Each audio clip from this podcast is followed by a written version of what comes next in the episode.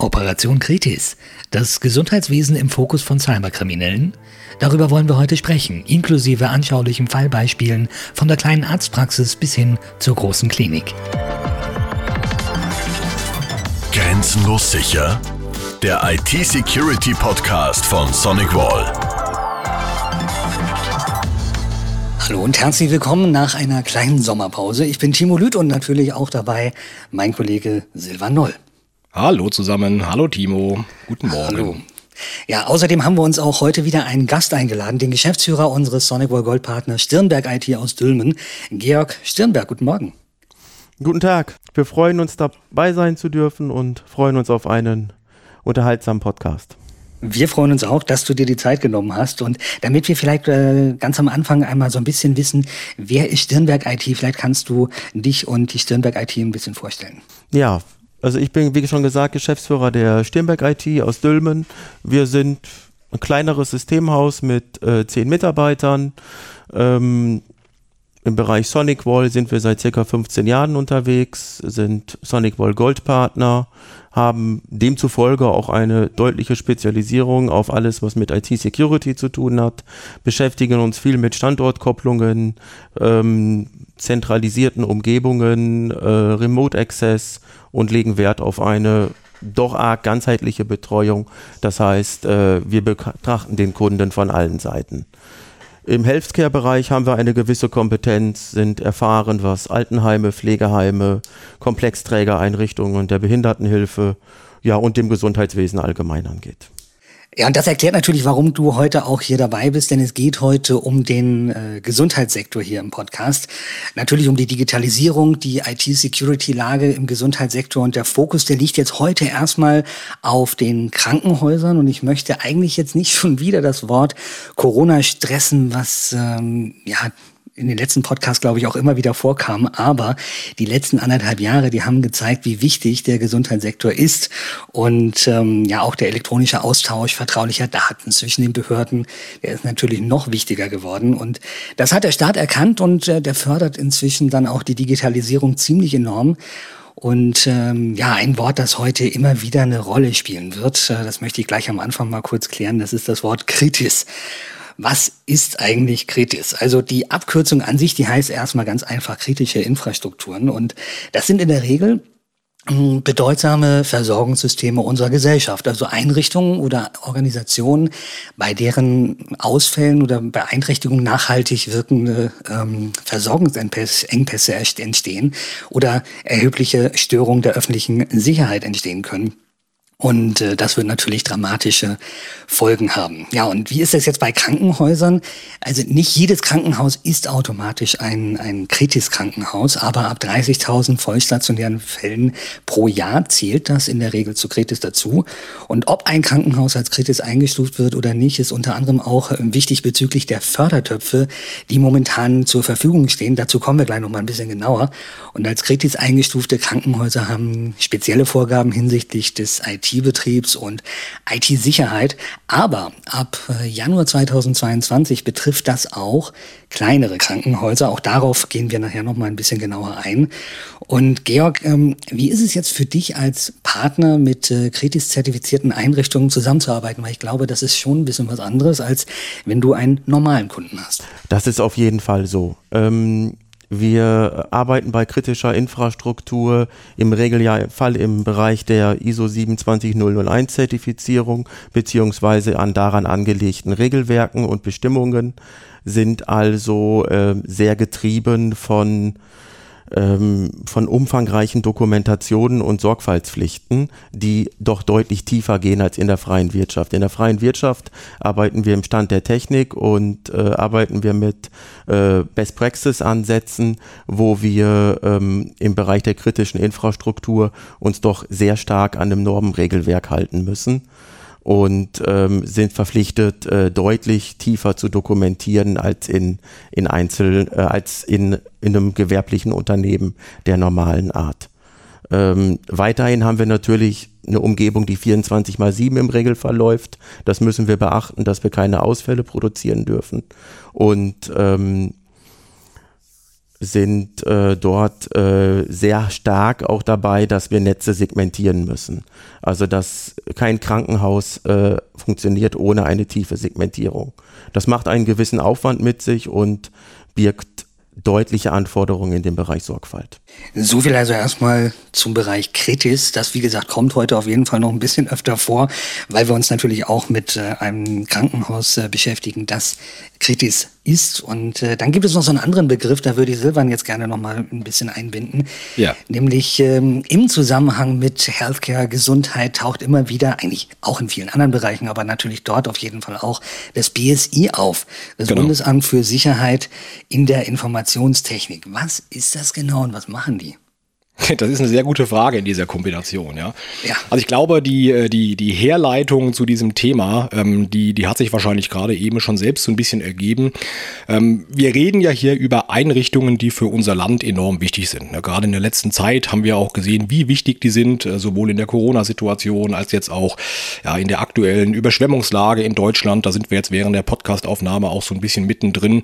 Ähm, da sieht man auch ein Stück weit, äh, wie wichtig diese, diese Einrichtungen für uns sind. Und da kann man sich natürlich vorstellen, dass man da A nichts dem Zufall überlässt und dass B da auch ein Stück weit die Gesetzgebung äh, mit eine Rolle spielt. Und in dem Fall ist es so, ähm, dass ein Großteil der Gesetzgebung tatsächlich von unserem BSI kommt. Ähm, die haben diverse ja, Richtlinien definiert, sogar in einem recht ähm, ja, in deutlichen Umfang. Und ähm, da können wir mal ganz kurz drüber reden. Ich habe mich da im Vorfeld auch ein bisschen tiefer mit beschäftigt. Das ist sehr, sehr interessant, ähm, was da so bei rumkam.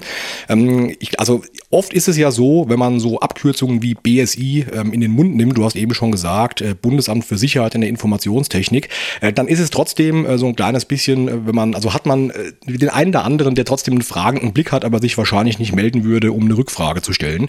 Ähm, also das Bundesamt für Sicherheit in der Inform Informationstechnik ist letztlich ähm, eine Sicherheitsbehörde des Bundes, wenn man es so will. Ja? Und die äh, steuern ganz, ganz viele Dinge, geben auch extrem viele Empfehlungen im Bereich IT, IT-Security. Und ähm, wir haben in diversen Podcasts auch immer wieder ähm, mal auf das BSI referenziert, weil wie ich finde, gibt es speziell auch einmal im Jahr ein Dokument, das jeder, der auch nur ansatzweise im Bereich der IT oder IT-Security unterwegs ist, ähm, sich mindestens einmal im Jahr mal im Detail anschauen sollte. Und zwar ist das der Lagebericht der IT-Sicherheit. Das ist ein umfangreiches Dokument, äh, wo so ein bisschen dann auch äh, beschrieben wird, wie hat sich die Security jetzt im vergangenen Jahr entwickelt. Ähm, und vor allem gibt es auch so eine ja, gewisse Richtungsweisung dann für ein Unternehmen, wo sollte man vielleicht auch den Fokus dann im kommenden Jahr draufsetzen. Und in der Kombination ähm, sieht man in der IT-Branche vom, vom BSI dann ähm, auch immer mal wieder was. Ähm, jetzt im Speziellen äh, runtergebrochen mal auf diesen Gesundheitssektor ähm, ist es so, das hast du ja eben auch schon gesagt, es gibt einmal eine Unterscheidung zwischen Krankenhäusern, die eben ähm, ja, dieser Kritis-Organisation äh, zugeordnet sind und eben auch Krankenhäuser, die das nicht sind.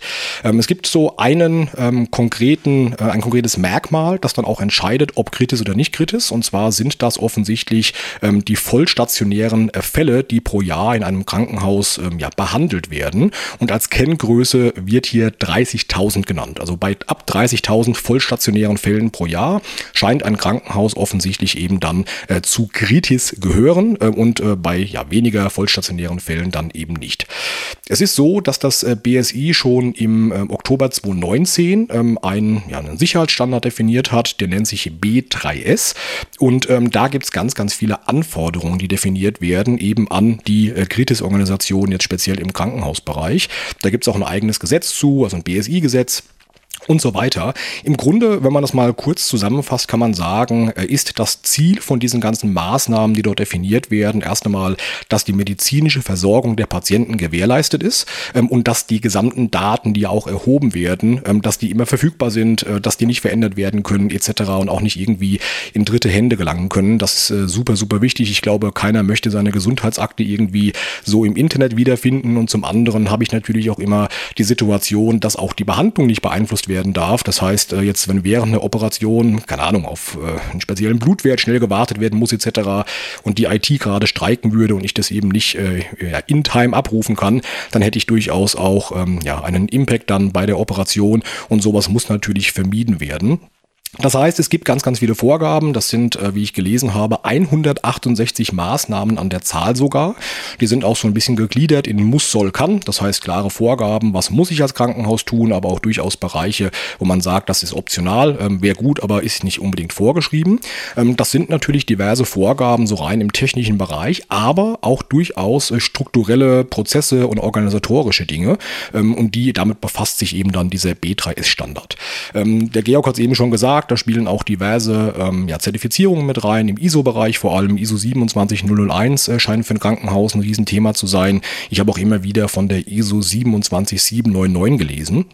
Und was ich ganz spannend fand an diesem, ähm, an diesem ähm, ja, Pamphlet war, dass ganz, ganz häufig immer wieder die Rede ist von gefordert ist der aktuelle Stand der Technik.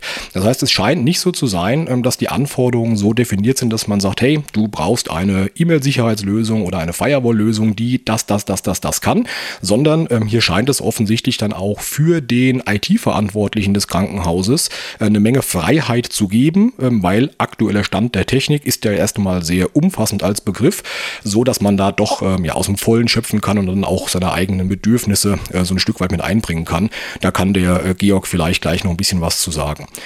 Ähm, was aber jetzt tatsächlich ähm, offensichtlich dann ab dem kommenden Jahr als Änderung mit reinkommt, nämlich ab dem 01.01.2022 ist, ähm, eine Änderung, die nicht kritis Krankenhäuser betrifft, also Einrichtungen, die eben unter diesen 30.000 vollstationären äh, Fällen liegen. Und zwar gibt es da ein Gesetz, das ist Paragraph 75c des SGBs ähm, und der besagt, dass alle Krankenhäuser, konkret steht dort, angemessene organisatorische und technische Vorkehrungen zur IT-Sicherheit treffen müssen. Das heißt, hier gibt es im Grunde dann ab dem kommenden Jahr eine ganz, ganz klare Empfehlung, ähm, auch von der Gesetzgebung mit beeinflusst, ähm, dass sich das Krankenhaus an den Hochkomma-Branchenstandard orientieren soll. Das heißt, im Grunde ähm, erfordert das BSI jetzt erst einmal ähm, keine ja, Kontrolle ein oder keine Nachweispflicht in irgendeiner Form ein, aber es gibt per Gesetz definiert die klare Empfehlung, sich eben an diesem Branchenstandard zu orientieren. Das heißt, ich gehe jetzt persönlich ganz stark davon aus und das äh, zeigt auch so ein bisschen die Projektsituation, die wir aktuell haben, ähm, dass sehr, sehr viele gerade kleinere Krankenhäuser, die eben nicht zu Kritis gehören, jetzt in einer ja, gewissen Art ähm, Aufbruchsstimmung sind, ähm, weil da einfach äh, durch die verschiedenen Fördertöpfe auch jetzt äh, Budget da ist und äh, da sehr viel auf links gedreht wird, umgekrempelt wird etc. Von daher, ähm, ja, das ist mal so kurz zusammengefasst die Rolle, die das BSI in dem Konstrukt spielt und vor allem auch, wie sich das speziell jetzt auf die äh, kleineren Krankenhäuser dann im kommenden Jahr nochmal stark auswirken wird. Das war schon mal wieder eine ganze Menge. Und ich glaube, ich weiß nicht, ob das, ob das nur mir so geht, aber wahrscheinlich auch vielen anderen, wenn man äh, von Gesetzgebung, neue Gesetze und was wann kommt, äh, spricht, frage ich mich, wer setzt sich damit eigentlich wirklich regelmäßig auseinander? Also Georg, wie ist das bei euch, bei Stirnberg IT? Setzt ihr euch damit auseinander, setzt ihr euch hin und guckt, was ist jetzt alles neu, was müssen wir für unsere Kunden neu beachten? Oder bekommt man die neuen Dinge, die so kommen, zufällig mit, weil der Kunde gerade auf euch zukommt und sagt, so, das ist jetzt neu, wir müssen das und das jetzt machen? Ja, gute Frage. Das ist natürlich sehr branchenabhängig. Äh, Im Bereich Gesundheitswesen haben wir eine sehr große Branche, wo es zum Glück äh, feste Regeln gibt, wo es äh, ähm, wo es im Endeffekt den, den B3S beispielsweise gibt, wo man sich sehr gut dran orientieren kann. Ähm, wir bekommen mit Sicherheit nicht alles mit, aber wir versuchen zumindest die Regeln, die wir im Bereich BSI Grundschutz haben, den wir im, den wir aus Auditplänen vielleicht auch bekommen, dass wir diese Geschichten sehr frühzeitig umsetzen und auch den richtigen Riecher haben, wo, äh, wo noch Schwachstellen sind. Ähm, nicht alles bekommen wir mit, um die, um die Frage zu beantworten. Das mit Sicherheit nicht. Ich glaube, das wäre auch nahezu unmöglich. Was man aber natürlich ja. mitbekommen hat, äh, das habe ich gerade auch schon mal erwähnt, das sind äh, die Fördertöpfe. Davon gibt es ja momentan zwei, die äh, relativ populär sind, würde ich sagen, nämlich einmal für die Kritis-Krankenhäuser den Krankenhausstrukturfonds, also KHSF mal wieder die Abkürzung. Bis 2024 werden da jährlich 500 Millionen Euro, also insgesamt 4 Milliarden Euro ausgegeben. Ähm, dieser Fonds, der ist auch nochmal verlängert worden, deshalb sind es jetzt dann 4 Milliarden Milliarden Euro geworden. Und das ist eben für die Krankenhäuser, die unter Kretis fallen. Für Nicht-Kretis-Krankenhäuser gibt es aber auch inzwischen eine, einen Fördertopf. Das ist das Krankenhaus-Zukunftsgesetz. Und im September 2020, da hat die äh, Bundesregierung ähm, dann diese dieses Krankenhauszukunftsgesetz neu beschlossen und die Beantragung, die ist jetzt möglich bis Dezember 2021, also jetzt noch ungefähr ein halbes Jahr. Und förderbar, förderbar sind dabei Krankenhäuser, ähm, wie gesagt, die nicht kritisch sind, aber auch kritis Krankenhäuser können da auch nochmal mit reingreifen. Allerdings können äh, dann keine ähm, IT-Security-Projekte daraus dann bezahlt werden. Ja, und die Länder und Krankenhausträger, die übernehmen hier äh, 30 Prozent der Investitionskosten. Das heißt also 70 Prozent werden vom Staat gefördert. Hier gibt es insgesamt 4,3 Milliarden. Und ähm, mindestens 15 Prozent des Geldes, und das ist für uns natürlich in der IT-Security wichtig, ähm, müssen für IT-Security ausgegeben werden. Wie gesagt, das betrifft nicht Kritis. Was natürlich immer bei solchen Fördertöpfen äh, das Problem ist, ähm, ist die Antragstellung, die ist wahnsinnig komplex. Ähm, Georg, ich denke mal, du hast da die ein oder andere Erfahrung schon gemacht. Äh, wie ist das so in der Praxis? Wie äh, hat das ganz, wie ist das Ganze gestartet? Wie ist das mit dem Upload der Anträge oder überhaupt mit der Antragstellung? Also das ist im Endeffekt so wie bei, bei jedem Förderantrag auch. Man muss sehr genau wissen, wie die Förderregularien sind und wie im Endeffekt Endeffekt, ähm, ähm, im Endeffekt Mechanismen sind oder auch Ausschlusskriterien sind. Äh, die Häuser, die wir immer wieder sehen, holen sich im Bereich Gesundheitswesen eigentlich immer Hilfe vom Krankenhausverbund und äh, füllen die Förderanträge gemeinsam aus. Das heißt, es gibt einen Mitarbeiter im Klinikum, der sich verantwortlich darum kümmert, der sich aber im Regelfall äh, durch externe Hilfe beraten lässt. Und ähm, je besser im Endeffekt der Förderantrag formuliert ist und je zielgerichteter ist, je eher äh, bekommt das Krankenhaus auch das bewilligt, was es braucht. Das ist äh, unsere Erfahrung damit. Ähm, Im Moment sehen wir, dass sehr einfach äh, Geld bewilligt wird, weil äh, die Bundesregierung darauf angewiesen ist, eine stabile Gesundheitsinfrastruktur bereitstellen zu können. Hast du ungefähr so einen Durchschnitt, wie lange so ein äh, Antrag dauert, bis das genehmigt ist? Das kriegen wir im Einzelfall nicht unbedingt mit. Kann ich nichts, kann ich nichts Verlässliches zu sagen. Wobei ich ganz spannend an diesem Aspekt eigentlich finde, wenn ich da mal reingrätschen kann, das habe ich so aus dem Gespräch auch mit äh, einem Kunden mal mit mitgenommen, mit dem wir ein größeres Projekt realisiert haben. Weil das ist ja schon eine ganz, ganz wichtige Frage ähm, dabei. Also wenn ich jetzt sage, okay, ich habe Bedarf an äh, Projekt X, ja, das sind verschiedene Firewall, E-Mail-Security, äh, vielleicht noch Switch-Infrastruktur und Co., dann reden wir da ja auch schnell über entsprechende Summen. Und dann muss das Krankenhaus ja, also A, entweder äh, die Bestellung erst lostreten, wenn dann der, die Förder Fördergelder schon ausgeschüttet wurden und dann spielt der Zeitraum zwischen Antragstellung und das Geld ist da ja schon eine sehr große Rolle. Oder aber es muss über so viele finanzielle Mittel verfügen, ähm, dass es das eben vorfinanzieren kann, äh, bis dann das Fördergeld irgendwann da ist äh, und eventuell auch damit leben, dass der Förderantrag abgelehnt wird. Also so stelle ich mir das in der Praxis auf jeden Fall vor. Hast du da irgendwie Erfahrungswerte, Georg, wie das äh, in dem Segment läuft oder wie, wie damit umgegangen wird? Also das kommt sehr darauf an, wie finanzstark das Klinikum ist und wie hoch der Druck natürlich da ist. Ähm, mhm. Wir sehen das äh, bei unseren Kunden, dass wir einen, äh, zum einen halt ein sehr enges Verhältnis haben, deswegen halt auch mitbekommen, äh, wo Notwendigkeiten sind und mit wie viel, ähm, mit wie viel Leistung dabei gegangen wird. Äh, was den Bereich Finanzierung angeht, ja, das sind komplexe Projekte. Und ähm, man muss am Anfang offen reden, äh, wie, äh, wie diese Geschichten am Ende des Tages bezahlt werden. Also sprich, bei welchen Meilensteinen im Endeffekt äh, auch ein Teilabschluss da ist. Pass mal auf, da ist die Lieferung, da ist mhm. die erste Inbetriebnahme und dass man da auch einen Liquiditätsfluss hat fürs Systemhaus, ja. ist das ist es ganz, ganz relevant, weil Denk wir ja mir, häufig ja. über, äh, über mittlere sechsstellige Summen reden, was mhm. diese Projekte angeht.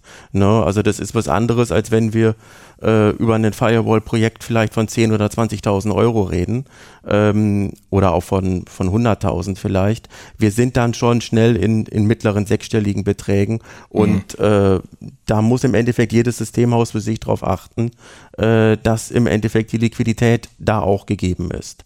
Ähm, unsere Kunden unterstützen uns da sehr gut mit ähm, indem wir halt äh, regelmäßig Teilrechnungen schreiben, wenn, Meil, äh, wenn äh, Meilensteine erreicht sind. Und das Krankenhaus bzw. der, der Gesundheitsträger äh, finanziert das entweder vor mhm. oder hat die äh, Mittel im Zweifel auch schon ausgezahlt bekommen. Das okay. ist dem Einzelfall geschuldet dann. Mhm. Genau.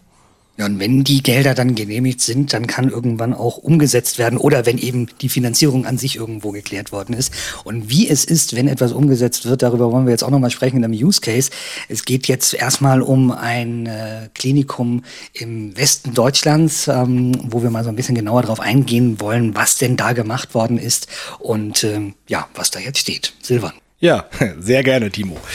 Ähm, also was ich vielleicht äh, nochmal zu dem, zu dem Punkt, wo wir vorher drüber gesprochen haben, noch so als kleines Feedback mit reingeben möchte, was aber auch sehr, sehr gut jetzt in diese Use-Case-Geschichte äh, einmal mit reinpasst, ist, also was, was ich so ein bisschen aus der Praxis wahrgenommen habe, ist einmal die Tatsache, dass es ja äh, durch diese Förderungsmöglichkeiten im Moment einfach schon auch eine Menge Budget gibt, ähm, das dementsprechend dann auch äh, in den Bereich ähm, ja, IT, IT-Security und Co. investiert werden kann.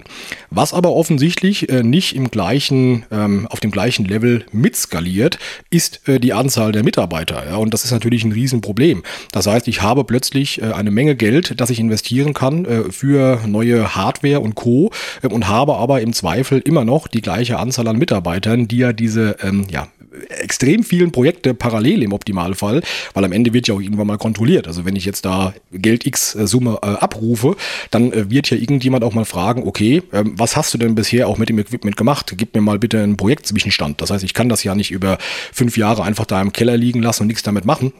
Also irgendwie muss ja schon äh, da auch äh, jemand für verantwortlich sein. Und äh, da haben wir auch ähm, in diversen Gesprächen oder habe ich in diversen Gesprächen auch so ein bisschen für mich mitgenommen, ähm, dass natürlich auch die Rolle des Dienstleisters, ja, und da kommt dann auch äh, zum Beispiel ein Partner wie die Stirnberg IT wieder mit rein, eine ganz extrem große Rolle spielt. Und so ein Aspekt, den ich für mich so ein bisschen mit rausgezogen habe, war auch, ähm, dass, dass unser Ansprechpartner dort bei einem Krankenhaus gesagt hat, ja, äh, wir haben eben sehr viele Projekte, die parallel laufen, die wir auch sicherlich nicht komplett selbst stemmen können. Das sind sind zum Teil aber so hochspezialisierte Dinge, wie zum Beispiel irgendwelche Telematikinfrastrukturen, wo dann ähm, ja, Daten verschlüsselt automatisch an andere Behörden oder auch an andere Corona-Institute etc. übermittelt werden. Das heißt, da überhaupt mal einen Partner zu finden, der da Know-how hat äh, und der im Zweifel dann auch über die notwendigen Zertifizierungen verfügt, um überhaupt ähm, damit eingesetzt werden äh, zu können oder um damit eingesetzt werden zu können, äh, das ist eben gar nicht so trivial. Und das war so ein Aspekt, äh, der mir so ein bisschen zu denken gegeben hat, zu sagen, okay, zum einen ist ja jetzt eben Geld da, äh, dass ich investieren kann in die Hardware, aber der andere Bereich, die Umsetzung, ähm, da ist sicherlich noch ein bisschen was zu tun. Ne? Ähm, das äh, denke ich äh, vielleicht nochmal so als kleiner Nachtrag zu dem Thema, was wir, was wir eben gerade hatten. Aber das bringt uns im Grunde ja auch dann genau zu diesem Use Case, ähm, zu dieser Klinik, die wir jetzt gerade erst kürzlich mit einigen unserer Komponenten versorgt haben. Und um mal so einen kleinen Abriss zu geben, ähm, ich würde danach das Wort dann aber auch gerne direkt an den Georg einmal weitergeben, weil er ja auch da ja auch technisch federführend in die, äh, in die ganze Projektplanung und auch Umsetzung entsprechend involviert ist. Ähm, dieses Krankenhaus ist nicht so klein. Wir haben eben schon mal drüber gesprochen. Ähm, das ist eine Organisation, die eben auch dann äh, der, der Kritis-Einrichtung angehört. Äh, und die haben jetzt zum Beispiel, ähm, ja, ich sag mal, äh, gute zwei Hände voll äh, Mitarbeiter, ähm, äh, also an die 15 Mitarbeiter, 14, 15 Mitarbeiter, die sich um den IT-Betrieb dort kümmern. Und das tun die für gute 3000 Arbeitsplätze. Ja, also 3000 Arbeitsplätze, die entsprechend betreut werden plus die gesamte Krankenhaus-IT drumherum. Ähm, kann man sich jetzt vorstellen, so ein Krankenhaus ist ein extrem komplexes Gebilde, ähm, auch was äh, das Thema Netzwerk und äh, alle Komponenten angeht. Ähm, angefangen von diversen externen Dienstleistern, die sich um die unterbrechungsfreie Stromversorgung kümmern müssen, die sich um, er hat sogar gesagt, es gibt Dienstleister, die sich dann um die Beleuchtungseinrichtungen auf dem Hubschrauberlandeplatz kümmern, die dann teilweise auch äh, über VPN-Strecken extern mit dazugeholt werden müssen. Äh, die, das ganze Thema Sauerstoffversorgung, die Gase, die für Operationen und Co. Äh, gebraucht werden, das muss überwacht werden und Co. Das ist schon ein sehr, sehr komplexes Gebilde mit den ganzen Systemen, die da so im Einsatz sind. Und das mit äh, 14 Leuten zu stemmen für so ein Krankenhaus oder 15, äh, das ist schon eine Hausnummer. Äh, und das äh, kann ich mir auch vorstellen, schafft man einfach so ohne weiteres gar nicht, ohne externe Hilfe zu haben. Und da kommt eben genau der Part mit rein, äh, den ich eben schon mal kurz angesprochen habe, ähm, dass eben da zwangsläufig äh, externe Dienstleister eine sehr, sehr große Rolle mitspielen. Und die zu finden, das hat er auch klar gesagt, ähm, ist eben nicht so äh, trivial. Und dann äh, war ein weiterer Aspekt aus diesem Gespräch, ähm, den ich für mich mitgenommen habe, da habe ich im Vorfeld auch so gar nicht drüber nachgedacht. Der hat gesagt, die haben im Grunde einen Mitarbeiter abgestellt, ähm, der fast nichts anderes macht, als die tagesaktuellen Mitteilungen des BSIs zu durchforsten, um zu schauen, ob die, äh, ob die Dinge, die dort äh, gerade irgendwie herausgefunden wurden, also Hersteller X hat Schwachstelle Y, was auch immer, ähm, ob das relevant ist für ähm, das Krankenhaus, also ob Produkte des Herstellers oder ähm, die Softwarelösungen von Hersteller XY im Einsatz sind und ob in irgendeiner Form eine Aktion losgetreten werden muss, äh, plus die Koordination dann dieser entsprechenden Aktion. Und da sieht man mal, ähm, welche, welche Tragweite das natürlich hat. Und als er das so ausgesprochen hat und gesagt hat, ist mir klar geworden, ja absolut, anders kann es ja gar nicht laufen, weil äh, wenn ich, äh, wenn das keiner machen würde, äh, dann würde ich ja im Zweifel viel zu spät reagieren. Und das gehört natürlich dann in diesen gesamten äh, Katalog auch dann, äh, der vom BSI definiert wird, ein Stück weit dazu, ähm, dass ich mich damit eben ordentlich auseinandersetze. Der prinzipielle Ausgangslage in diesem Projekt war, wie so oft, das unterscheidet sich auch dann zu Projekten in der freien Wirtschaft wahrscheinlich gar nicht ähm, äh, zwangsläufig so, ähm, dass die prinzipiell schon ganz gut ausgestattet waren im Bereich IT, IT-Security und auch im Netzwerkbereich, das aber alles so ein bisschen in die Jahre gekommen war. Die Firewalls, die waren jetzt noch nicht äh, so äh, enorm alt im direkten Vergleich zu der Switch-Umgebung, äh, aber grundsätzlich war da einfach Handlungsbedarf mit da. Und dann ähm, konnte man feststellen, dass äh, neben der prinzipiellen Thematik, äh, da muss erneuert werden, werden natürlich auch ganz, ganz viele äh, Treiber damit reinkamen, ähm, die ähm, ja einfach äh, einen frischen Wind mit reingebracht haben und auch dann dazu geführt haben, dass die IT äh, sehr schnell auch Dinge umsetzen musste, die vielleicht vorher gar nicht so auf der konkreten Agenda standen. Mitunter natürlich auch, aber nicht nur durch die Corona-Situation. Also zum einen hat er gesagt, dass wir dort ganz, ganz äh, stark, dass dort ganz, ganz stark plötzlich dann auf die Mobile Offices gesetzt wurde. Das heißt also so Richtung Home Office, beziehungsweise hier natürlich dann, äh, also das wird offensichtlich dann in diesem Bereich äh, eher Mobile Office anstatt Home Office genannt. Äh, konkret geht es dann zum Beispiel auch darum, äh, dass der Arzt, und das war mir im Vorfeld auch gar nicht so klar, ähm, dann zum Beispiel auch die Befundung zu Hause macht. Ja, das heißt, ähm, dort gibt es entsprechende Umgebungen, teilweise Terminal-Server gestützt, teilweise über andere Wege, wo dann wirklich die Ärzte auch dann zum Teil von unterwegs, von zu Hause, aus Hotels oder wo auch immer, mittlerweile dann die Befundung durchführen können.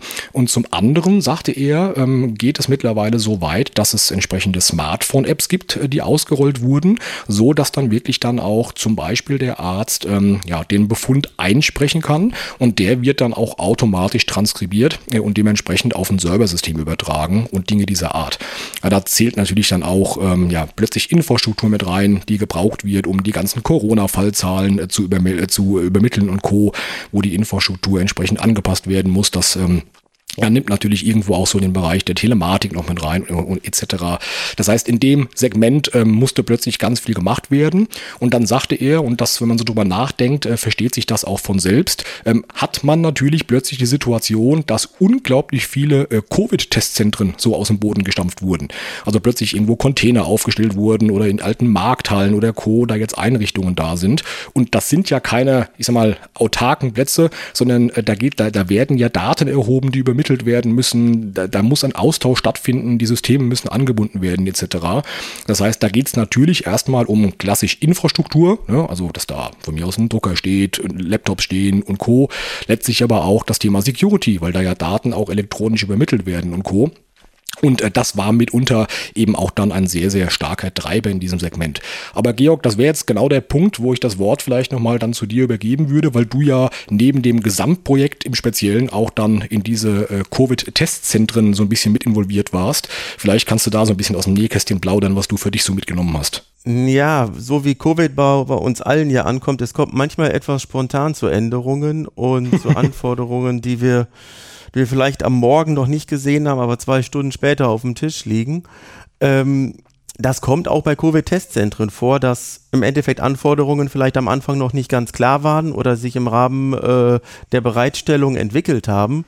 Und äh, wir haben es beispielsweise erlebt, dass aus der Anforderung, wir brauchen eine VPN-Verbindung, plötzlich äh, nicht eine Anbindung über ein Notebook gekommen ist, sondern eine Anbindung, die dann doch Side-to-Side -Side erfolgen musste relativ zeitnah, weil Drucker implementiert werden mussten, weil Barcode-Leser implementiert werden mussten, die, die eine Netzwerkverbindung benötigen. Und ähm, wir haben es im Extremfall gehabt, dass Kunde anrief und sagte, du Schitte, äh, wir brauchen eine Firewall, äh, weil wir kommen mit unserer äh, normalen Client-VPN-Umgebung nicht klar. Äh, wir haben dort Anforderungen, die Side-to-Side erfordern. Ich habe dann so geantwortet, ist kein Problem, können wir euch schicken. Habt ihr morgen oder übermorgen da? Und die Antwort war, nee, nee, das reicht gar nicht. Wir brauchen die eigentlich jetzt sofort. Wir brauchen die quasi jetzt hier.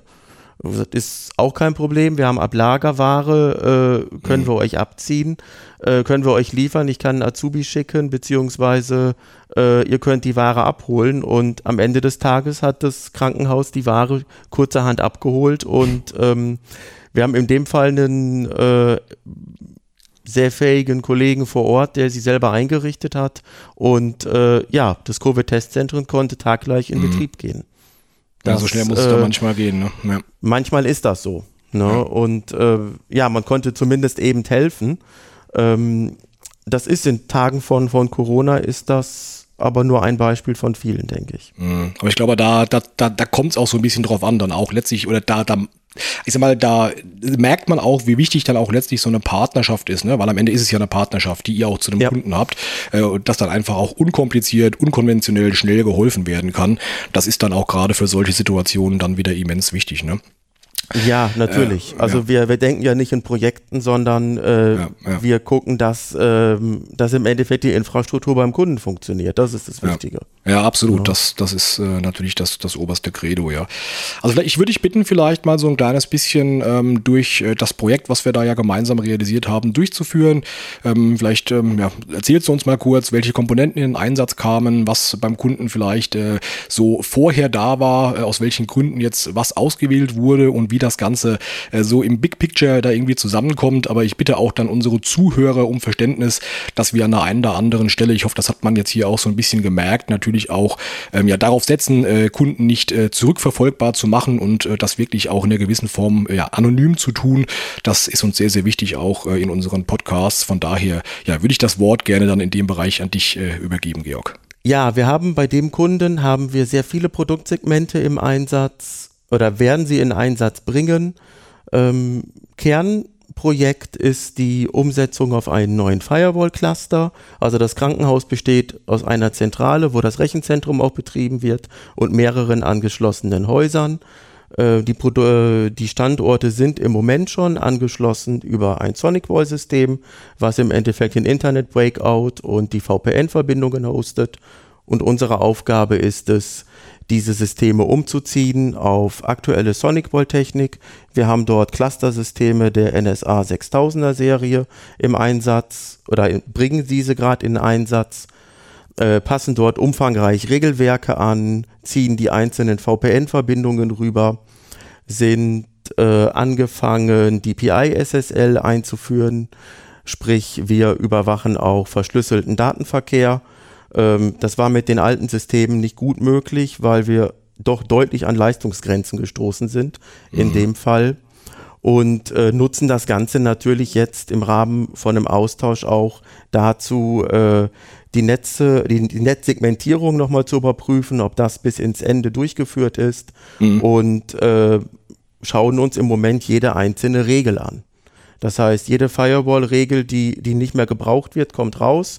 Mhm. Äh, jede Firewall-Regel, die da ist, äh, wird auf ihren Zweck überprüft. Das ist ganz wichtig, äh, dass man dieses nutzt, ähm, um auch Bereinigungen durchzuführen und ja. ja. um etwaige Schwachstellen vielleicht auch auszumerzen. Das, ja. Äh, das merken wir an allen Stellen, dass das, ähm, dass das sinnvoll ist, das so tief zu betrachten, weil wir äh, bei einem Regelwerk von mehreren tausend Regeln natürlich äh, den groben Überblick nicht haben, sondern wirklich ins Feine gehen müssen, um Schwachstellen mhm. erkennen zu können. Du hast aus meiner Sicht jetzt da zwei ganz wichtige Punkte genannt. Äh, also zum einen ist es äh, natürlich äh, die, die Thematik DPI SSL, also dass da SSL-Datenstrom aufgebrochen wird. Ähm, und das, der zweite Punkt, den ich für mich mitgenommen habe, war die Segmentierung. Also ich weiß zum Beispiel auch in diversen anderen Projekten ist gerade auch was Segmentierung angeht, also dass man wirklich sagt, man unterteilt das Netz in viele kleinere Bereiche, die auch dann keine Möglichkeit haben, von A nach B zu kommunizieren, wenn ich das nicht explizit erlaube und möchte, ähm, um da eben auch Sorge zu tragen, wenn jetzt in Teilnetzbereich A irgendwas passiert, ähm, dass das eben dann auch nicht in andere Netzbereiche mit überschwappen kann. Ich habe das in Krankenhausumgebungen jetzt schon häufiger mitbekommen, dass speziell auch so CT-Systeme, MRT-Systeme, die eben dann für Diagnostik gebraucht werden, äh, die werden ja irgendwie angesteuert. Also da steht ein Rechner, da läuft eine Software X drauf, Betriebssystem Y ähm, und da wird dann eben äh, ja das System letztlich drüber betrieben und angesteuert. Und da habe ich nur mitbekommen, dass es teilweise wirklich so ist, ähm, dass das in eine in ein ja, in Summe äh, für sich zertifiziertes System ist, ähm, was dann auch bedeutet, dass ich überhaupt gar keine umfangreichen Änderungen offensichtlich auf diesen Betriebssystemen oder auf diesen Rechnern Rechnen durchführen darf, sonst würden sie im Zweifel dann ihre Zertifizierung verlieren. Das heißt, ich habe es da mitunter teilweise mit sehr alten Betriebssystemen zu tun, wo dann vielleicht nicht mal irgendwie eine, eine Antivirenlösung ordentlich drauf läuft. Das, äh, wie gesagt, war jetzt hier in diesem speziellen Projekt ähm, äh, wohl äh, teilweise anders gelöst, aber das habe ich prinzipiell ähm, für mich mitgenommen, dass das in dieser ähm, ja, Gesundheitsbranche ein ganz, ganz häufiges Problem ist. Und da spielt natürlich das Thema Segmentierung eine sehr, sehr stark und auch übergeordnete Rolle nochmal mit. Ähm, beim DPI SSL, ähm, das finde ich war ein sehr guter Punkt. Ähm, meine, für die äh, Zuhörer, die ähm, ja vielleicht mit diesem Thema nicht so viel zu tun haben, konkret geht es darum, ähm, dass wir den SSL-Datenstrom, also den verschlüsselten Datenstrom, immer dann, wenn ich irgendwie im Internet bin und oben im Browser dann so ein kleines äh, Schlosssymbol habe, dann ist der Datenstrom versichert, äh, ähm, ver verschlüsselt, versichert, äh, dass ich da eben dann entsprechend reinschauen kann kann, äh, um das zu kontrollieren. Das braucht natürlich entsprechende Performance. Das äh, kostet eine Menge Rechenleistung für so eine Firewall. Das kann man auch sicherlich herstellerübergreifend so pauschal sagen. Und da ist es natürlich so, dass äh, die deutlich ja, älteren Systeme, die vorher im Einsatz waren, das prinzipiell auch konnten, aber eben nicht in der, in der notwendigen Leistungsklasse. So ein Aspekt, ja. über den ich gerne in der Kombi noch sprechen würde, ähm, ist das Thema, ähm, also wir, wir haben bei diesem Kunden ja auch ähm, unsere, ich sage jetzt mal, ähm, weiterführenden Security ähm, Services mit implementiert oder werden die mit implementieren. Und zwar äh, im Speziellen unser sogenanntes äh, Capture ATP. Das ist äh, ein System, ähm, wo dann Dateien auch nochmal im Speziellen ja, in einer ja, Umgebung gegen äh, geprüft werden. Das heißt, die werden dann stellvertretend für den eigentlichen PC, wo sie ursprünglich hingelangen sollten, in der Umgebung ähm, ja, ausgeführt und wir haben auf der Basis dann mit verschiedenen Mitteln und Möglichkeiten ähm, die Option zu entscheiden, ist das eine Datei, die in Ordnung war oder eben nicht. Und das kommt da auch zum Einsatz. Ähm, man hat jetzt äh, bei SonicWall zwei verschiedene Betriebsmodi in diesem Bereich und zwar ist es einmal ein Modus, der nennt sich bei uns äh, Block Until Verdict. Das heißt, äh, im Grunde kann man sich das so vorstellen, ich äh, klicke jetzt irgendwie auf Download oder wenn wir auch gleich nochmal über das Medium E-Mail sprechen, ich bekomme eine E-Mail und ähm, dann kann ich entscheiden, was soll passieren. Möchte ich ähm, als Benutzer ähm, oder als Administrator entscheiden, der Benutzer wartet so lange auf seine Datei, äh, bis wir die Kontrolle in unserer Umgebung entsprechend durchgeführt haben und erst dann bekommt er sie zugestellt. Also wenn wir wirklich wissen, ähm, dass die Datei auch safe ist, dass die sauber ist, dass da nichts äh, Böses drin war. Oder aber, weil da potenziell ein kleiner Zeitversatz eben dann mit drin sein kann für diese erweiterte Überprüfung, stelle ich die Datei einfach direkt zu ähm, und im Zweifel Zweifel, wenn was Böses drin war, bekommt der Administrator hinterher da eine Meldung drüber und muss dann im Nachgang, ähm, im Nachgang reagieren. Ähm, vielleicht kannst du da so ein bisschen erzählen, wie das jetzt im speziellen äh, Fall äh, bei diesem Klinikum äh, umgesetzt wird und äh, ob sich das äh, in, äh, in einer gewissen Form vielleicht auch von Kunden in anderen Segmenten in der freien Wirtschaft unterscheidet. Ähm, das würde A, mich und sicherlich auch den einen oder anderen Zuhörer interessieren. Mhm, genau. Also das ist, ähm, das ist ganz spannend bei dem, bei dem Klinikum. Wir fahren dort tatsächlich eine Überprüfung äh, nach dem Verfahren Block Until Verdict, sprich äh, der Anwender klickt auf einen Download, will sich eine PDF-Datei runterladen. Diese PDF-Datei wird, bevor sie überhaupt angezeigt wird. Bevor also der Rechner diese Datei runterlädt, schickt äh, die SonicWall Firewall das einmal in die Capture ATP Infrastruktur. Dort wird äh, die Datei auf Sicherheitsrisiken hin überprüft, wird ausgeführt. Es wird am Ende des, äh, des Prüfungsprozesses eine Bewertung vorgenommen. Diese Bewertung wird der, wird der Firewall wieder zurückübermittelt und erst nach diesem Prozess, man hört, das dauert einen Moment, das dauert 30, vielleicht 60 Sekunden, ähm, erst dann kann der Anwender diese Datei öffnen. Ist für den Anwender nicht ganz schön, weil er im Zweifel nach mehreren Sekunden nochmal auf den Link klicken muss und dann erst im Endeffekt seine Datei angezeigt bekommt. Ist also eigentlich eine Geschichte, die sehr userunfreundlich ist, die aber ähm, im Rahmen der Sicherheit bei der Größe der Einrichtung, bei der, äh, bei der Betriebs, bei der notwendigen Betriebssicherheit äh, einfach dran ist. Ne? Also da, das, äh, das schafft kein lokaler Virenschutz, beziehungsweise ähm, er ist vielleicht dafür nicht mehr nötig, ähm, sondern wir fangen im Endeffekt den, die Malware, die Bedrohung auf erster Ebene, also bereits auf Firewall-Ebene ab. Ähm, ist aber, wie gesagt, ist eine Geschichte, die für den Anwender sehr, ja, im Endeffekt, einen, ich will es mal vorsichtig ausdrücken, einen Lernprozess im Endeffekt äh, bedarf. Er muss halt nochmal auf die Datei klicken und bekommt sie dann angezeigt. Oder bekommt eine Meldung, pass auf, die kannst du nicht, weil da ist eine Malware hinter. Dann haben wir auch unser Ziel erreicht. Aber ich glaube, ähm, da hast du auch so ein bisschen einfach, also wenn, wenn ich dir da reingrätschen darf, kurz äh, mit, einer, mit einer kleinen Rückfrage. Ähm, also ich, ich denke, jeder, der in einem Krankenhaus arbeitet, egal ob er jetzt aus der IT kommt oder nicht, der weiß, dass dort zwangsläufig sehr sensible Informationen liegen äh, und der ja. weiß auch, ähm, dass er letztlich dazu beitragen muss, dass diese Informationen dann auch ähm, vertraulich bleiben. Da ist ein gewisses ähm, Verständnis wahrscheinlich auch dann dafür da, dass man dort eben nicht so surfen kann wie zu Hause ohne jegliche Restriktion. Ich denke aber so in der freien Wirtschaft, ähm, da wird wahrscheinlich der ein oder andere Angestellte sagen, ja, was ist denn bei uns zu holen? Warum muss ich denn jetzt hier auf das PDF warten oder so? Ne? Da ist wahrscheinlich mhm. auch einfach dieser Verständnisaspekt ein anderer. Also so ist auf jeden Fall so ein bisschen meine Projekterfahrung oder wie ist das bei euren Kunden? Das ist im Endeffekt bei uns ähnlich. Also wir haben auch in der freien Wirtschaft Kunden, die Block Antiverdict nutzen, mhm. äh, weil das auch sensible Einrichtungen sind oder weil sie einfach einen sehr hohen Wert auf Datensicherheit legen oder weil sie schon mal betroffen waren, vielleicht sogar. Ja, ähm, klar. Dann ist das Verständnis das, auch da, ne? Äh, das, da ist das Verständnis auch da. So über den Daumen würde ich sagen, bei unseren Kunden über alle Plätze nutzten die Funktion weniger als 10 Prozent. Das ist mein ja. Gefühl. Ne? Also DPI SSL, sprich die Filterung von, äh, von Inhalten über HTTPS, das ist fast durchgängig bei uns gegeben.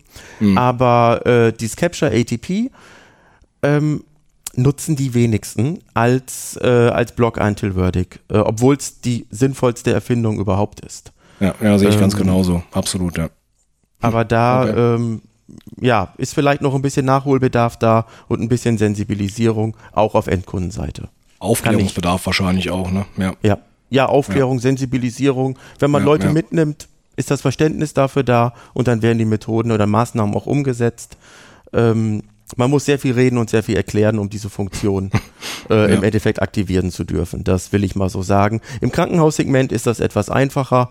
Da äh, kann man sagen, das ist notwendig und wird sicherlich hin und wieder auch per Mail noch mehr erinnert, warum diese Funktion da ist. Mhm. Ähm, auch das ist kein Selbstläufer. Man muss auch da immer wieder erklären, warum ist das so, dass man warten muss.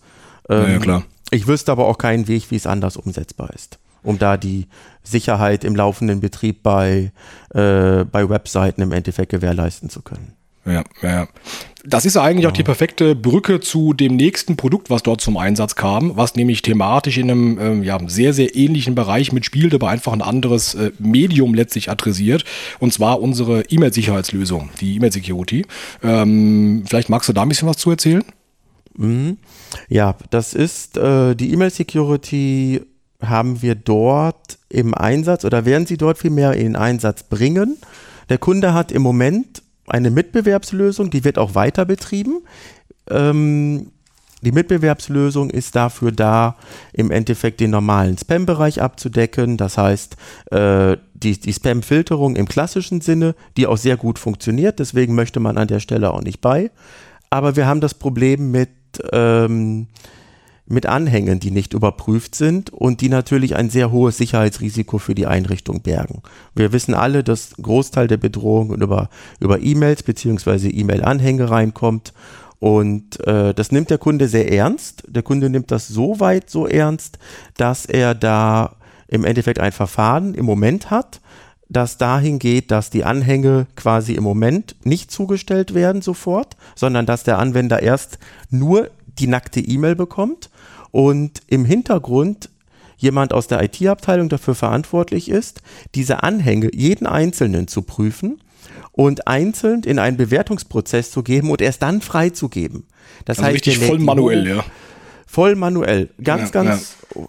aufwendiger Sicherheitsansatz. Ich kann den verstehen, dass das notwendig ist. Also dafür kommt darüber einfach zu viel rein.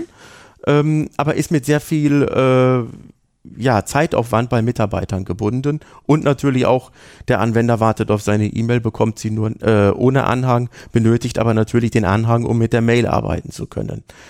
Da sind wir mit SonicWall hergegangen und haben gesagt, hm, wir wollen die Lösung vielleicht gar nicht ablösen, äh, weil sie gut funktioniert und der Kunde auch sagt, wir kommen damit gut klar, aber wir wollen das Problem mit den Anhängen lösen.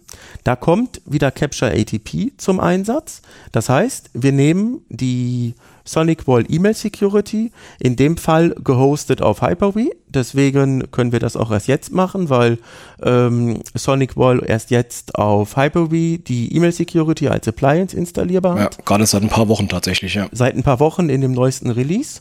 Mhm. Ähm, aber wir wollen dort Capture ATP nutzen zur Filterung der Anhänge. Das heißt, die E-Mail läuft anfänglich durch den normalen Spam-Filter, wird an die E-Mail Security von SonicWall weitergeleitet und äh, diese Einheit hat lediglich die Aufgabe, die Anhänge zu prüfen. Das heißt, wir schicken die Anhänge demzufolge auch wieder nach Capture ATP ins Rechenzentrum, lassen sie dort durch mehrere Instanzen prüfen, bekommen wie bei der Firewall ein Bewertungsmechanismus, ein Bewertungsergebnis zurück. Dieses Ergebnis setzt die E-Mail Security um, verwirft entweder den Anhang oder gibt den Anhang frei und die E-Mail kann so zugestellt werden, ohne dass da noch händisch jemand draufschauen muss. Das wird Stunden am Tag äh, ja. für den Mitarbeiter sparen und eine Wahnsinnszufriedenheit, also die Zufriedenheit, die wir, die wir bei Capture ATP auf der Firewall quasi vielleicht nicht unbedingt erreichen bei dem Anwender, werden wir da umgedreht haben, dass der Anwender sofort seine E-Mail bekommt mit Anhang, ohne Zeitverzögerung. Ja, ja. Also ohne merkbare Zeitverzögerung. Diese ein, zwei Minuten in der Mailzustellung, die fallen ja zum Glück dann nicht auf, weil der Kollege vorher die Mail gar nicht bekommen wird. Ja, genau. Und du hast halt in dem Konstrukt, wie es jetzt da umgesetzt wird, so diese klassische Dual-Vendor-Strategie, ne? Hast letztlich dann genau. sogar zwei Systeme nacheinander, die den Content komplett überprüfen.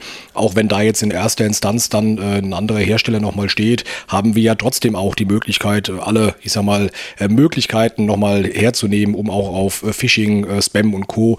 zu validieren. Das heißt, in der Verkettung habe ich dann natürlich neben diesem, ähm, ja, neben dem Merkmal jetzt äh, die, die Attachments automatisiert kontrollieren zu können, dann trotz allem auch nochmal einen, einen weiteren deutlichen Mehrwert der Security einfach mit drin. Ne?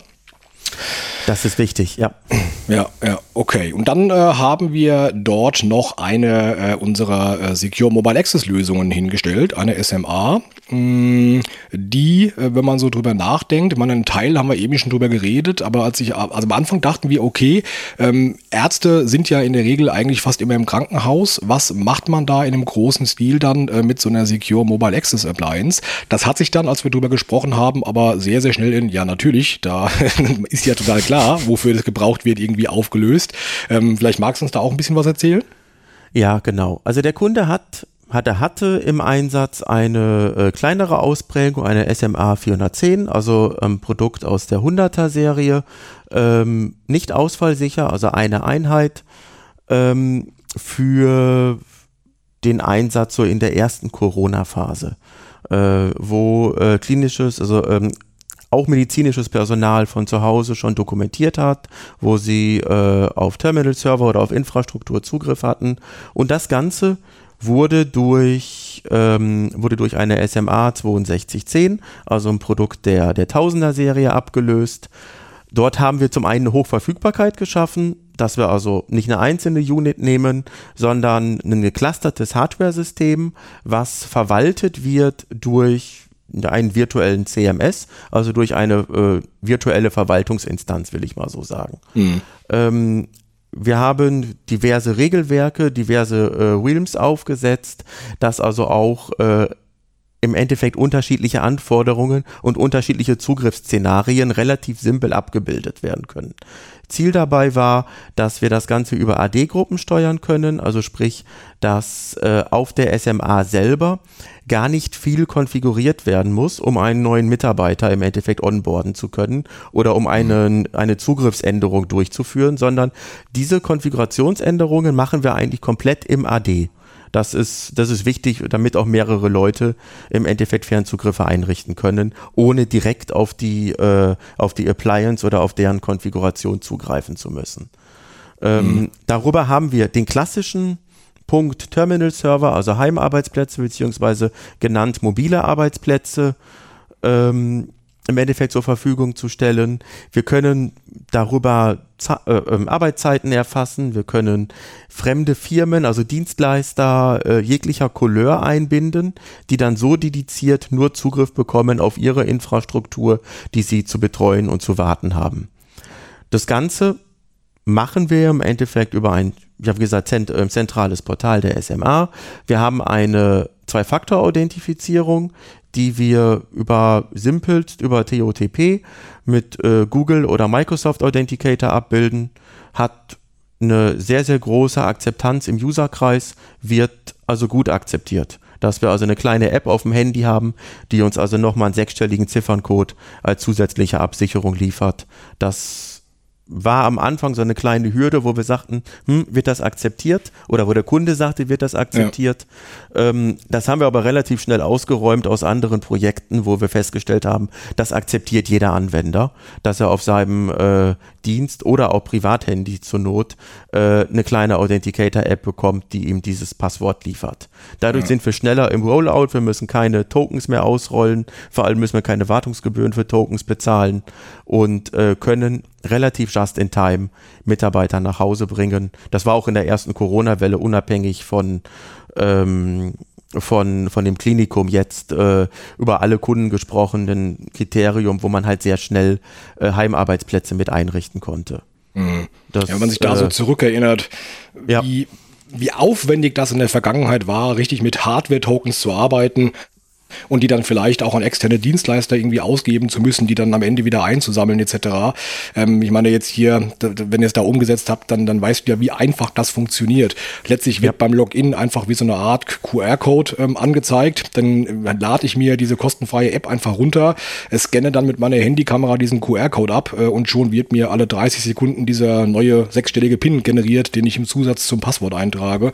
Super Security-Mehrwert, direkt in unsere Lösung integriert, auf Aufwand minimal, aber Impact halt riesengroß im Bereich der Security. Also ich denke auch, das ist äh, ja sowohl von der Akzeptanz als auch dann äh, vom, vom Rollout her ein sehr komfortables Thema. Wir hatten da auch im, in einem der letzten Podcasts mit dem Boris Wetzel mal drüber gesprochen, wo es rein um das Thema SMA ging. Und auch er hat gesagt, dass diese Akzeptanz äh, im, im Großen und Ganzen ähm, auch dann das auf dem privaten Handy zu tun auch stetig zunimmt. Das war offensichtlich nicht immer so. Ne? Also okay. der, der, aber er sagte auch, auch aus seiner Warte her, auch so in der freien Wirtschaft in Projekten, ist das ein durchaus äh, akzeptiert beliebtes äh, Thema mittlerweile. Ja, also das kann ich nur bestätigen. Bei uns im Kundenkreis, äh, wir haben das zu 100 Prozent implementiert. Also wir mhm. haben noch ein paar Hardware-Token-Lösungen, aber wir haben überall, was Remote Access angeht, eine Zwei-Faktor-Authentisierung. Und ich glaube mittlerweile, der Bereich TOTP liegt bei 90 Prozent. Ich glaube, so 10 Prozent ja. mag noch sein, dass wir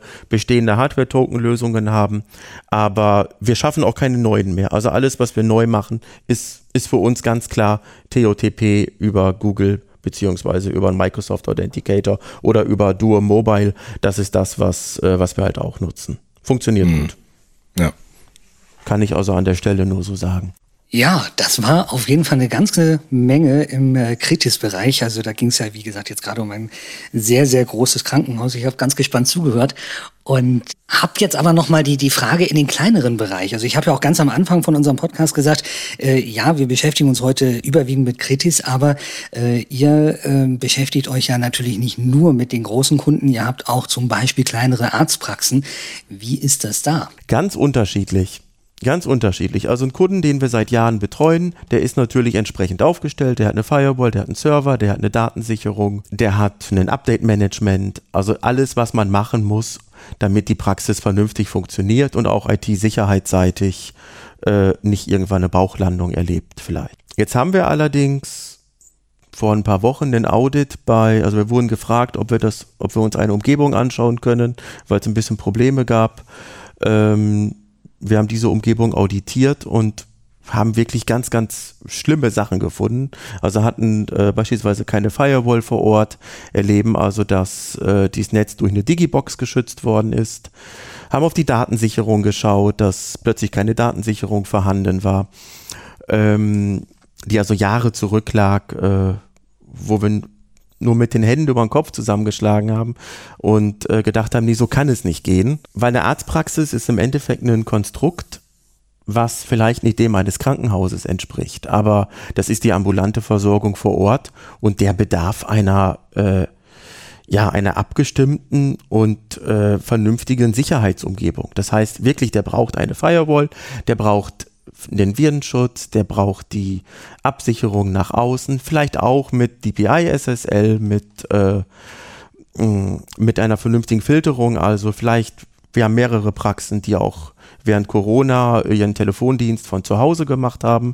Also sprich, da haben wir äh, zum einen SMA-Lösungen implementiert, da haben wir aber auch das SSL-Portal aus den lokalen Firewall-Systemen im einfachsten genutzt. Das also bei größeren Praxen haben wir ja ein sehr hohes äh, Telefonaufkommen in den äh, in der ähm, einer Rezeption beispielsweise äh, und das haben wir nach Hause verlagert. Das heißt, äh, wir haben Allgemeinmediziner, wir haben Kinderärzte, die teilweise mit einem Drittel des Personals zu Hause gearbeitet haben, einfach um auch am Anfang Corona Infektionsketten auseinander, also im Endeffekt durchbrechen zu können, äh, weil auch da wusste ja noch keiner, wie, wie die Infektionswege so sind. War also hochspannend. Äh, Thema Arztpraxis kann halt, wie man so hört, kann so oder so angegangen werden. Ich finde es immer wichtig, dass wir nicht unterscheiden, ob eine Einrichtung groß oder klein ist. Die Grundprämissen an äh, Datensicherung, Schutz nach außen, Remote Access, die müssen an allen Systemen gegeben sein. Ähm, und der Stress ist im Endeffekt bei einer Arztpraxis der gleiche. Auch die müssen im Endeffekt ihre PVS-Systeme immer aktualisieren.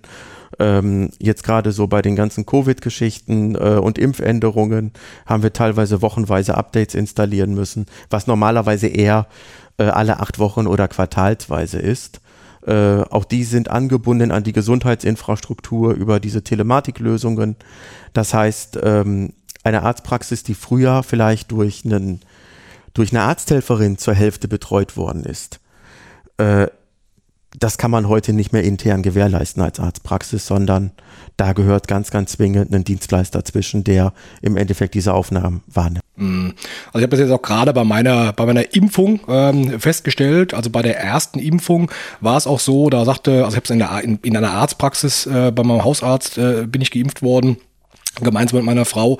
Und äh, dort äh, war bei der ersten Impfung ganz klar, nee, wir sind technisch noch nicht so weit äh, mit diesem QR-Code, der ausgestellt werden kann für die diversen Apps. Ähm, und dann bei der Zweitimpfung, da lagen ja jetzt irgendwie in dem Fall jetzt irgendwie vier, fünf Wochen dazwischen oder so, ähm, da war es dann aber möglich. Da merkt man schon dann auch, dass sich da sehr schnell dann auch in, die, in der IT dort was tut, dass da offensichtlich Updates eingespielt werden, die dann auch genau das anbieten, diese Änderungen mit einfließen lassen. Ne? Ich kann mir das schon vorstellen, ja. wie du gerade sagtest, dass da der Rhythmus auch auch einfach ein ganz anderer ist, wo ihr wahrscheinlich auch als Dienstleister äh, dann äh, deutlich häufiger dann auf den Infrastrukturen jetzt unterwegs seid, als das wahrscheinlich dann vor, vor Covid noch der Fall war. Ne? Das ist auf jeden Fall so. Also wie gesagt, vorher war es wirklich alle zwei, drei Monate, wo man reguläre Updates eingespielt hat. Äh, und heute sind es ja nicht nur Updates, sondern das sind ganz massiv Funktionsergänzungen, die, die eine Spontanität erfordern. Mhm. Äh, das heißt, äh, so die Freitagnachmittage oder äh, Abende sind äh, damit regelmäßig dicht, äh, dass, dass wir die Strukturen aktualisieren. Und teilweise machen wir dann natürlich auch mal on the fly, dass vormittags angerufen wird und sagt hier, wir wollen ganz gerne ab morgen äh, die Impfbescheinigung, das was du sagtest, ausstellen. Die, äh, das Update kommt heute, bitte spielt es heute Abend direkt ein. Ähm, mhm dann gehen wir teilweise mit zwei Leuten her und machen abends äh, die Aktualisierungen, dass möglichst schnell im Endeffekt die Patienten noch ihre Impfausweise bekommen oder in allgemeiner gesagt die neue Funktion bereitsteht, die für den Tagesbetrieb benötigt wird. Ähm, ja, IT das muss ja auch fehlerfrei sein. Ne? das darf also, auch, ja, das kommt auch mal vor, dass wir sagen, an dem einen Abend installieren wir was, weil die Praxis ja. es möchte oder weil die Funktion einfach dringend erforderlich ist und wir drei Tage später das Nachfolgeupdate installieren. Auch das hm. passiert. Ja, und im Zweifel äh, kann dann die Krankenkassenkarte nicht eingelesen werden oder was auch immer nicht, äh, nicht durchgeführt werden beim Arzt. Das hat dann auch ganz schnell, sorgt es ja auch dann für Unruhen und schlägt Wellen auch dementsprechend, wenn ja, sowas ist. Ja, ja, ja. Es ist ein lebendes Konstrukt. Ja. Das ist so. Ja, genau, absolut, ja. ja ich habe auch neben den Impfnachweisen, das ist das eine, auch andere Dinge erlebt. Bei meinem Hausarzt zum Beispiel jetzt so in den letzten anderthalb Jahren, da hat sich äh, in der IT einiges getan, wie meine Rezepte zum Beispiel. Früher habe ich angerufen Und äh, heute gehe ich auf die Webseite und äh, hole mir dann also quasi auf der Webseite äh, bestelle ich das neue Rezept. Und es werden da ja inzwischen auch äh, Videosprechstunden angeboten. Das äh, sind so Dinge, die kannten wir vor anderthalb Jahren gar nicht. Also das heißt, die Ärzte haben in vielen Bereichen in den letzten anderthalb Jahren unglaublich aufrüsten müssen. Und äh, ich finde das nicht schlecht. Nein, das ist auch gut. Und das haben auch viele von unseren genutzt. Also sowohl die Videosprechstunde, ähm, die Rezepte nutzen auch einige, Terminvergaben nutzen einige. Man merkt, dass plötzlich IT nicht mehr nur Verwaltung ist, sondern auch irgendwie äh, einen Mehrwert liefern kann. Das ist deutlich so. Und das ist vielleicht das Gute, was wir daraus mitnehmen können. Vielen Dank erstmal. Das waren jetzt so die Use Cases, also vom ganz Großen bis zum ganz Kleinen, wie wir es eben auch alle kennen, wenn wir irgendwo zu unserem Hausarzt gehen. Ich möchte jetzt dann noch mal Richtung Ende unseres Podcasts dann mal auf die Auswirkungen auf die IT-Sicherheit kommen.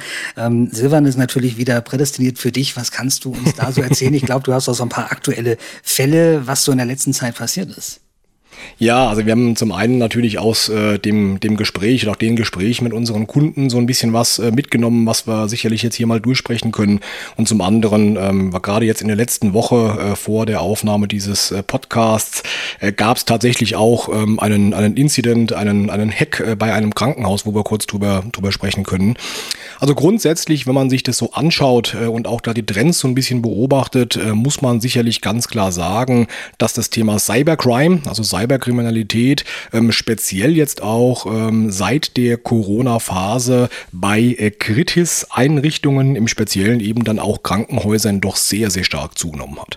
Also wir sehen, dass sowohl die Qualität der Angriffe, also dass sehr zielgerichtet teilweise auch vorgegangen wird, aber auch die Quantität, also die Anzahl, ähm, doch massiv nach oben gegangen ist und oft, also es hat ganz viele verschiedene äh, Gründe oder Motivationen, wie man so ein bisschen sieht. Zum einen geht es wie so oft äh, in diesem Bereich natürlich um Geld. Ja? Ähm, also eine Infrastruktur lahmzulegen, wo man genau weiß, hey, äh, die sind darauf angewiesen und dann zu sagen, ja, du kannst das alles wieder haben, wenn du mir eine Menge Bitcoins zahlst ähm, oder was auch immer auszahlst. Ähm, das ist natürlich einmal eine Motivation, die dahinter steht. Zum anderen habe ich teilweise den Eindruck, dass es aber auch nur darum geht, möglichst viel Schaden anzurichten, um dann vielleicht in den einschlägigen, äh, ja, ich sag mal, Underground-Medien dann als, als der Angreifer irgendwie da äh, Lob zu bekommen oder für andere Projekte vielleicht auch dann quer mit reingenommen zu werden oder so. Also ich glaube, die Motivation dahinter ist sehr, sehr vielfältig. Äh, grundsätzlich kann man aber sagen, und das äh, sieht man auch sehr häufig und auch leider sehr schön jetzt wieder an der aktuellen Situation hinsichtlich der, der Überschwemmungssituation hier bei uns in Deutschland, die, also der, der, der Zeitversatz von es passiert irgendwo was ähm, und es wird sofort darauf reagiert, indem man dann kreativ irgendwelche Angriffsformen bastelt, ähm, das ist gleich null. Also da wird teilweise über Nacht wirklich eine, eine komplette Infrastruktur hochgezogen, die dafür hergenommen wird. Ähm, zum Beispiel jetzt äh, bei dieser Überschwemmungssituation, wenn man da so ein bisschen googelt, findet man unzählige Berichte, dass direkt äh, dann irgendwie auch ähm, Schindluder getrieben wird mit irgendwelchen äh, Spendengeldern ähm, oder äh, Situationen, wo dann äh, ja Leute sich informieren wollen, wo man spenden kann etc., die auf Webseiten landen, die eben dann nicht offiziell sind, wo mit den Daten eben was äh, ja angestellt wird, was was so sicherlich nicht gewollt ist und Dinge dieser Art. Speziell jetzt im Gesundheitssektor habe ich ganz viele Hinweise äh, identifizieren können. Äh, das hat auch das BKA ein Stück weit bestätigt, ähm, dass auch vermehrt Einrichtungen dann angegriffen wurden, die äh, für die Corona-Bekämpfung einfach da sind. Also sowohl Impfhersteller, also Impfstoffhersteller, ähm, als auch Kliniken, als auch andere Institute. Ähm, die Rede ist sogar davon, ähm, ja, dass äh, es speziell im dritten Quartal äh, einen ganz, ganz deutlichen Anstieg äh, in diesem Bereich gab, laut BKA. Und am Ende des Tages ähm, reden wir hier über, über wirklich sehr kritische Infrastrukturen, deswegen ja auch kritisch, ja. Das heißt, ähm, da gehören ja nicht nur Krankenhäuser dazu, da gehört ja zum Beispiel auch der Schienenverkehr dazu oder technische Hilfsorganisationen, also ganz, ganz viele verschiedene Bereiche. Und wenn da äh, was passiert, ist sofort Mensch, Patient, was auch immer, Behandlungseffektivität in Mitleidenschaft gezogen worden. Ähm, speziell jetzt äh, bei äh, in dem Konstrukt äh, des Projektes, wo wir eben auch im Use Case mal drüber gesprochen haben, ähm, ist es so, ähm, dass äh, unser Ansprechpartner dort vor Ort ganz, ganz klar klar gesagt hat, ähm, dass sich äh, die Angriffe oder auch Angriffsversuche in Summe, dass die total zugenommen haben. Im Speziellen im Bereich E-Mail, äh, zielgerichtete E-Mails, die versuchen ähm, wirklich Schaden anzurichten, das hat sich äh, verzehnfacht mittlerweile, laut seiner Information. Und was ich an der Stelle wirklich spannend zu hören fand, war, Er sagte, ähm, sie haben auch super starke Probleme im WLAN-Bereich. Ähm, also es gibt ja auch Patienten, Besucher, WLAN und Co., die glücklicherweise ähm, schön abgesichert sind und auch segmentiert sind, dass da also nichts passieren kann. Aber ähm, einer der, der Haupt ähm, ja, die dort passiert, sind offensichtlich irgendwelche Android-Handys, die dann ähm, irgendwelche gefakten äh, Corona-Apps und Co. drauf haben, die dann letztlich über diesen Weg versuchen, automatisch irgendwelche Trojaner-Angriffe zu starten, sich im Netzwerk zu platzieren etc. Er hat, mir, also er hat uns da in dem Call sogar eine Übersicht von seiner Firewall gezeigt und da konnte man extrem gut sehen, dass das die, die Top-Angriffsform überhaupt war, ähm, aus diesem äh, Patienten, Schrägstrich, ähm, ja, ich sag mal, Besucher-WLAN heraus, dass wirklich Android-Geräte mit manipulierten Apps dann äh, dort äh, im, im Netz unterwegs waren. Da kann man sich sicherlich fragen, ist das jetzt einfach, ähm, ja, Zufall. Das heißt, ist es äh, jetzt ein, ein Besucher, Patient, äh, der eben ähm, ja, aus Versehen sich so eine App runtergeladen hat äh, und oder ist das wirklich ein zielgerichteter Angriffsversuch? Das kann man wahrscheinlich auf die Schnelle in der Kürze so nicht beantworten. Auf jeden Fall fand ich ähm, diesen Aspekt sehr, sehr spannend, ähm, dass er das in einem sehr, sehr hohen Maße und auch immer mehr jetzt in der aktuellen Zeit äh, eben dann feststellt. Und dann, du hast sie eben schon gesagt, es gab jetzt gerade in der letzten Woche, ähm, auf jeden Fall zur Aufnahme des Podcasts in der letzten Woche, dann einen Artikel, das ist eine Klinik in Niedersachsen. Ähm, da hat ein Hacker offensichtlich die Systeme entsprechend lahmgelegt und hat dann auch die besagten Bitcoins gefordert. Ähm, die äh, scheinen aber nach meinem Kenntnisstand nicht bezahlt worden zu sein. Ähm, das heißt, äh, ja, dass die Klinik ist dieser Aufforderung nicht nachgekommen. Und dort wurde auch angegeben, dass die medizinische Versorgung nicht in irgendeiner Form gefährdet wurde. Äh, was aber noch nicht klar ist, ist äh, die äh, Frage, ob eben auch dann Daten abhanden gekommen sind. Äh, das muss sicherlich noch geklärt werden. Ähm, wobei, äh, wenn man da so ein bisschen in, dieser, in diesem Segment unterwegs ist und versucht da äh, eine Recherche zu betreiben, dann stellt man auch fest, dass oft der Detailgrad der Informationen auch nicht sonderlich hoch ist.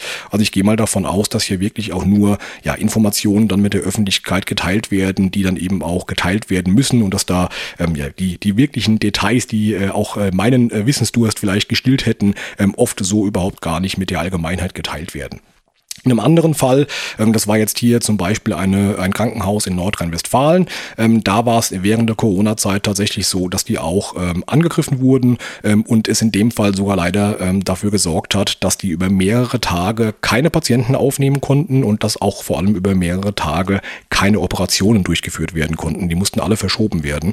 Und da sieht man dann auch leider, welchen, ja, welche Ausmaße, welche Auswirkungen dann sowas tatsächlich in diesem Segment auch haben haben kann. Von daher denke ich, ist das, äh, was jetzt äh, gerade so passiert, auch hinsichtlich der Förderung der Budgets und dann wirklich, dass man das Thema wirklich mit Sinn, Verstand, Struktur ordentlich angeht und vorantreibt, ähm, absolut notwendig und aus meiner Sicht auch der, der richtige Weg. Ja, vielen Dank. Das also die aktuellen Auswirkungen auf die IT-Sicherheit. Und dann kommt jetzt noch mal, äh, ich sag mal, der Glaskugelmoment. Also wie seht ihr beide die, die Zukunft äh, in der IT-Security im Bereich Healthcare? Ähm, Georg, vielleicht machst du anfangen. Ja, äh, gute Frage. Ein Stück der Zukunft hat äh, Silvan mit den äh, Beispielen, die so in den letzten Monaten passiert sind, schon vorhergenommen. Äh, wir haben neue Akteure am Markt, die sehr professionell und zielgerichtet agieren, die gewohnt sind, äh, Exploits auszunutzen, die im Hintergrund agieren, die nicht frontal angreifen, sondern die sich erst die Wege bauen, bevor sie angreifen und äh, dort im Endeffekt auch in der Lage sind, IT-Infrastruktur lahmzulegen. Die Zukunft wird sein, diese Angriffe eher vorherzusehen oder Methoden zu entwickeln, immer wieder neue Methoden, da äh, diese Angriffe zu unterbinden. Und wenn ein Angriff am Ende des Tages vielleicht einmal nicht unterbunden werden kann, dafür zu sorgen, mittels Dokumentation, mittels existierenden Notfallplänen, eine Umgebung möglichst rasch und konzentriert wieder hochfahren zu können.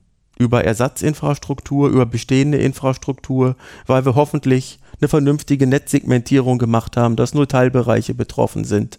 Ähm, das wird die Zukunft der IT sein. IT-Security wird nochmal deutlich schneller in der Reaktion werden müssen und ähm, ja, man muss deutlich globaler auf diese Dinge schauen. Das hat mit den, mit den neuen Akteuren am Markt zu tun und äh, dem Lerneffekt, dem diese Akteure natürlich auch, äh, den die Akteure natürlich immer wieder besser machen werden. Das sehe ich ein Stück weit als unsere Zukunft im Bereich IT-Security. Wir brauchen starke Hersteller wie SonicWall, die uns da begleiten, die im Endeffekt die Rahmenbedingungen für äh, notwendigen Schutz liefern. Ja, also das kann ich ähm, von meiner Seite im Grunde nur äh, A bestätigen und B unterstreichen. Das sind auch genauso meine äh, Gedankengänge, die ich bei der, bei der Fragestellung habe. Ich fand äh, auch den, den Ausdruck äh, Glaskugel am Anfang ganz, äh, ganz schön, Timo. Ähm, also ich sehe zum einen auch, wie Georg schon sagte, das Thema so Incident and Response, ne? also wirklich einen klaren Überblick zu haben, was ist in meinem Netzwerk los, schnell darauf reagieren zu können, um dann wirklich auch in die Umsetzung zu gehen, immens, immens wichtig. Ähm, das ist natürlich eine gewisse Herausforderung, wenn man mit ganz, ganz vielen verschiedenen Herstellern äh, zusammenarbeitet, weil ich dann ja auch aus ganz vielen verschiedenen Produkten und Quellen Logfiles habe, die ich irgendwo sammeln muss, um die dann auch äh, live auszuwerten, um dann auch reagieren zu können. Das macht es natürlich sehr, sehr oder macht es deutlich einfacher, wenn ich auch mit einem Security-Hersteller äh, zusammenarbeite, der eben schon einen großen großen Teil auch letztlich ähm, der, der Anforderungen mit diversen Produkten abdeckt, weil ja, ähm, ja schon dann auch, ich sag mal, das Zusammenspiel ähm, der, der Produkte miteinander nochmal auf einem anderen Level stattfindet, als wenn ich jetzt wirklich komplett äh, bunt einmal äh, durchmische. Äh, deswegen, das, das denke ich ist schon auch dann in dem Gesamtkonstrukt nochmal ein großes Thema. Und zum anderen sehe ich das genauso. Ähm, die Digitalisierung wird auch in einem Krankenhausumfeld immer, immer mehr werden. Also ich habe da, ähm, also ja, kennt man vielleicht die, die Netflix-Serie ist es, glaube ich, Grey's Anatomy, ja, wenn man da die ersten Folgen sich anguckt und dann die aktuellen, äh, da sieht man auch schon deutlich, dass da jetzt irgendwie mit Tablets rumgelaufen wird äh, und äh, andere Dinge dieser Art und dass da auch für irgendwelche Operationsroboter dann am Start sind, die dann auch voll vernetzt sind, wo dann in Echtzeit Informationen mit anderen Kliniken ausgetauscht werden etc. Also ich gehe stark davon aus, dass die Digitalisierung in allen nur erdenkbaren Bereichen, auch in, dem, in der Gesundheitsbranche, sehr, sehr stark und schnell voranschreiten wird und dann, dass das, dass das Thema äh, Sicherheit und äh, Absicherung dieser Segmente dann auch äh, einen deutlich höheren Stellenwert in den nächsten Jahren nochmal einnehmen wird. Speziell auch für die Krankenhäuser, die jetzt eben, wie wir am Anfang ja schon besprochen haben, noch gar nicht in dieser Kritis-Infrastruktur drin sind und die jetzt dann wirklich ja, die Empfehlungen ausgesprochen bekommen, so dass da noch ein deutlicher Nachholbedarf dann in diesen Bereichen mit da ist. Und zu guter Letzt sehe ich auch einen sehr, sehr starken ähm, ja, Bedarf oder auch eine Chance ähm, eben auch für Dienstleister in diesem Bereich. Und wie wir eben gehört haben, da sind Gelder da, da werden Gelder da sein, ähm, da äh, sind äh, mehr Projekte äh, da als, als Leute, die die schnell realisieren können. Das heißt, ähm, das ist sicherlich ein auch äh, für Dienstleister sehr, sehr interessanter Bereich, mit dem man sich beschäftigen kann, um dann Know-how, notwendige Zertifizierungen aufzubauen, um da in diesem Bereich eben dann auch unterwegs zu sein. Ja, das ist ja, eigentlich meine, meine Einschätzung zu der, zu der Zukunft. Ja, und wie du gerade schon sagtest, da sind Gelder da. Also wie wir am Anfang vom Podcast ja auch gesagt haben, man kann bis Dezember diesen Jahres noch äh, Gelder beantragen. Ich bin mal gespannt, ob das dann trotzdem nochmal verlängert wird, aber aktuell ist die Grenze Dezember. Also da ist auf jeden Fall jetzt noch einiges machbar. Vielen, vielen Dank, ähm, Georg, dass du dir heute die Zeit genommen hast und äh, uns viele, viele Informationen im Bereich Healthcare gegeben hast. Und ähm, wie immer am Ende möchte ich noch mal ganz kurz auf unsere E-Mail-Adresse hinweisen. Wenn Sie Fragen haben, wenn Sie etwas äh, nicht verstanden haben, wenn Sie auf irgendwo etwas noch ein paar mehr Informationen haben möchten, dann schreiben Sie uns an podcast-de at sonicwall.com. Und damit wären wir dann für heute durch und hören uns beim nächsten Mal in einigen Wochen wieder. Ja, dann bedanke ich mich ebenfalls bei dir, Georg. Äh, Gerade mit Vorbereitung, Technik, Setup äh, und Durchführen, das ist ja doch eigentlich unerheblicher Zeitaufwand. Vielen, vielen Dank, dass du dir die Mühe gemacht hast und äh, dich diesem Thema angenommen hast. War sehr schön mit dir, dieses Gespräch zu führen. Ja. Ganz gerne. Wir haben uns gefreut. War schön, daran teilnehmen zu dürfen. Dann bis demnächst und spätestens bis zu unserem nächsten Podcast.